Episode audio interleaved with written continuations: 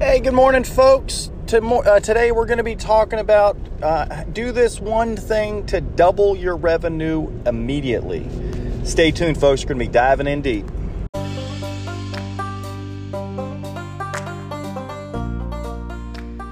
So here's the big question How are entrepreneurs like us who don't cheat and don't work with scammy lead generators, who are spending our own money, how do we do business that allows us to get in front of our perfect customer, all without sacrificing our beliefs or our family? That is the question, and this podcast will give you the answers.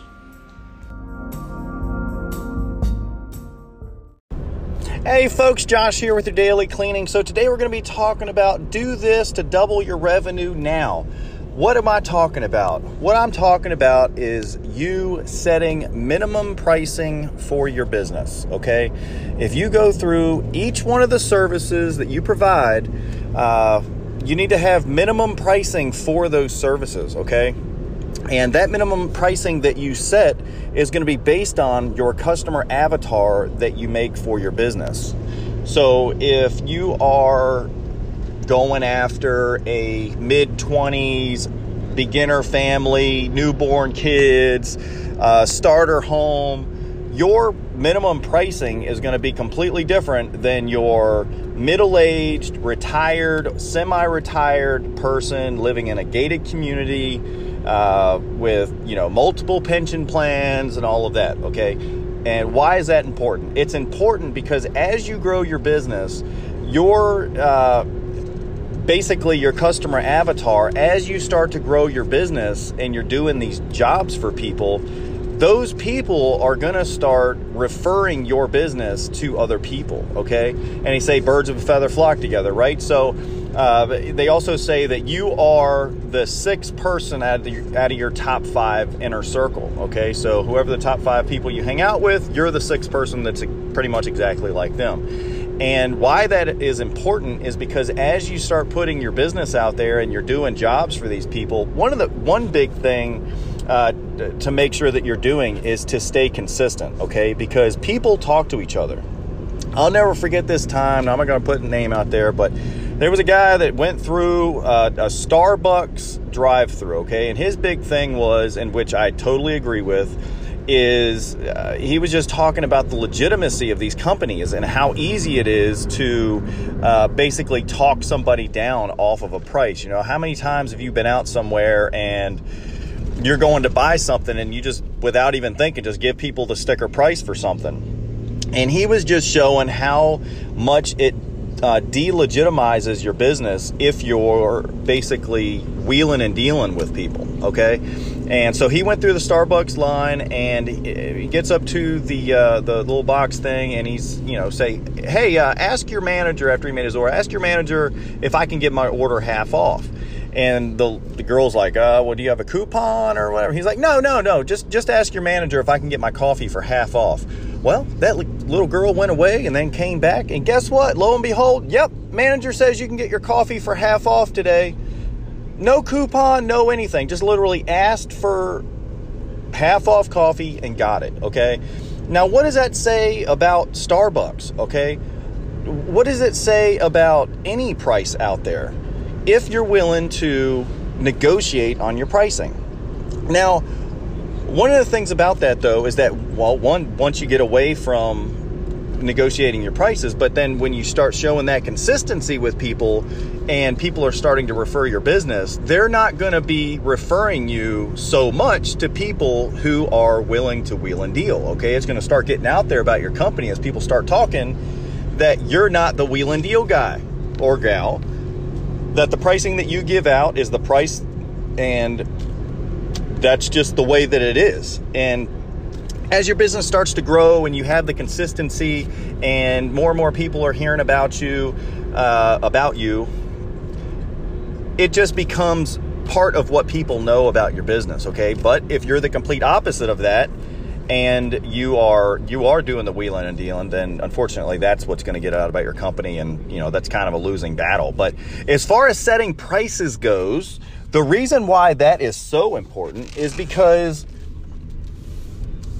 when you are setting the numbers for your company for the year, it's important to have a marketing plan in place that gets you to those numbers. And if you have the minimum pricing, then you can basically break it down into how many jobs you need to get. Okay. Now, if you're not so much into those types of uh, business plan style things, then what you can do is instead of using that to figure out how many jobs you need, you can use that to eliminate people who are basically going to wheel and deal you. Because if it starts getting out about your company that your minimum pricing is I don't know, say $200 for a house wash, then as people start talking about your company and they're looking for the $100 house wash guy, you know, it, it, your your company name just isn't going to come up very often. Okay, but if you're in the two hundred dollar community and people are talking about a uh, a house wash, your name's going to start coming up because people will say, "Oh, well, I went to so and so and they charged me two hundred dollars."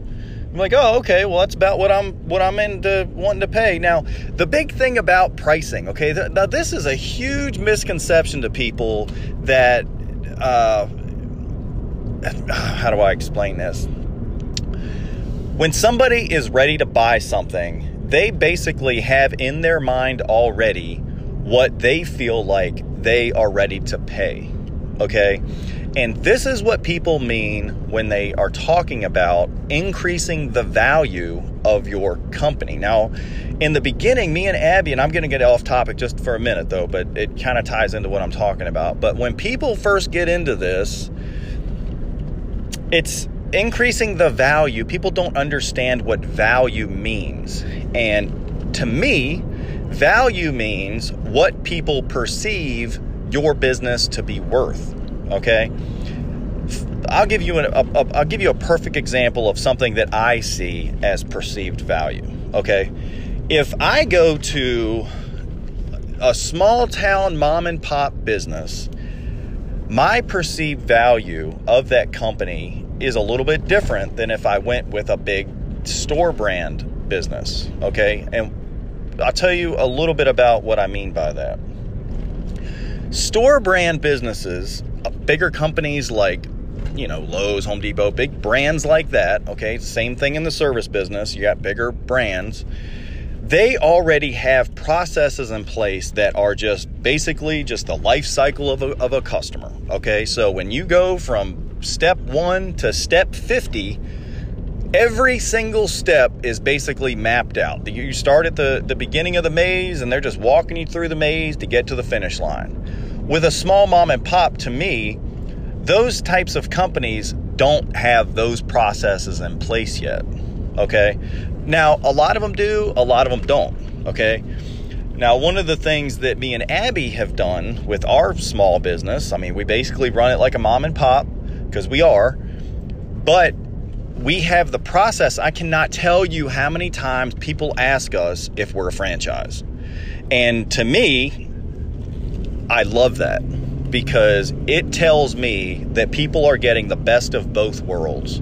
That what we're doing with our marketing is correct because people think that we have, you know, know that we have our stuff together. And then as far as going through our process for our sales and all of that, and, you know, being able to go out and do the work and not screw things up, people feel like they're getting a franchise style process, which just means a business that has its stuff together. but they're also getting the small town feel or the small family business feel because they know who they're talking to. They know if they're going through the estimate process, office process, they're talking with Abby. They know if they're talking about, uh, you know, the work being done, they're talking about me. So the perceived value of your business is huge, okay?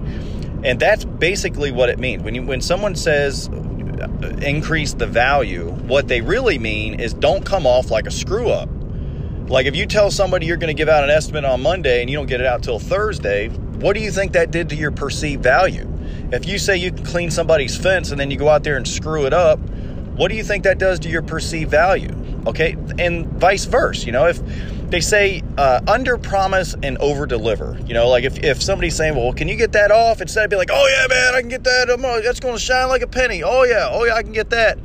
If you get into the habit of doing a little more, well, you know that's in pretty rough shape right there. I'm I'm I, I, I'm gonna uh, throw throw everything I got at it to be able to do it. But it, you know, just know that it may not look brand new when it's done. Now you be thinking in the back of your mind, man, that thing is gonna come out sweet.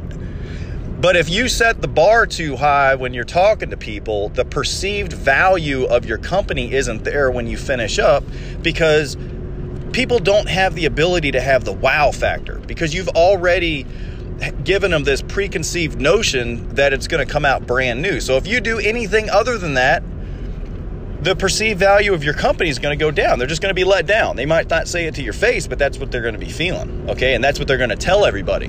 Remember, people that are happy have 10 friends, people that are unhappy have 100. Okay.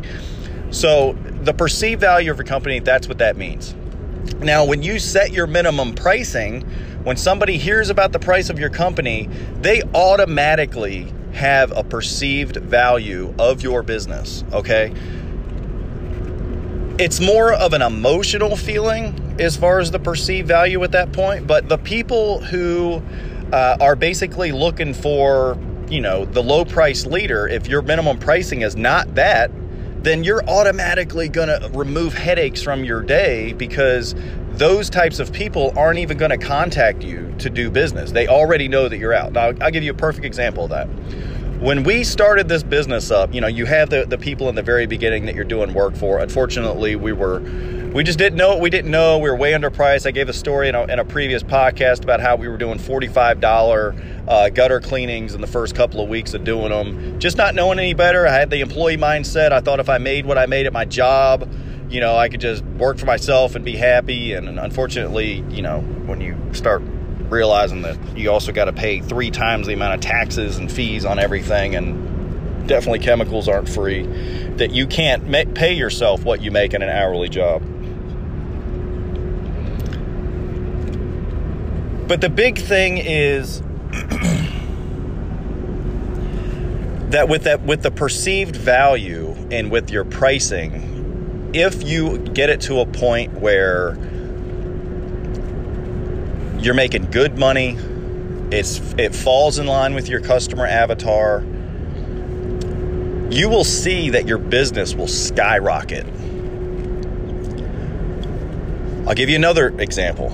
So we do short-term rentals when we first started doing the short-term rental now the, the name of the game with short-term rentals is just like any other business really. I mean when you first start out you want to come in low because you got to get your name out there. If you if you're charging premium pricing and you have nothing to back it up with like you don't even have a before and after photo of your work then it's going to be really hard to get people you know convince people that you're you're the quality person that they're looking for because you have no uh, proof. So when we started up the rental stuff that we do, you know, we started off low to get some renters in there. And then as we started getting the reviews, and it, when you do short term rentals, if you, uh, there's certain things that you have to do, but you get basically like, like these higher qualification stamps put on your, your rentals. And what that means is that the company shows them more to the people looking to rent. So I can't remember the exact name of it, but anyway, we have it. So our rental, our rentals come up. You know, they're one of the first rentals that come up when people are looking for the criteria that ours meet. You know, like when you do the rental thing, you put in all the different things your thing does. How many people does it sleep? Are you dog friendly? Do you have a hot tub? Do you have a swimming pool? You know, so as people are putting in all their requirements, all the houses that meet that criteria will show up.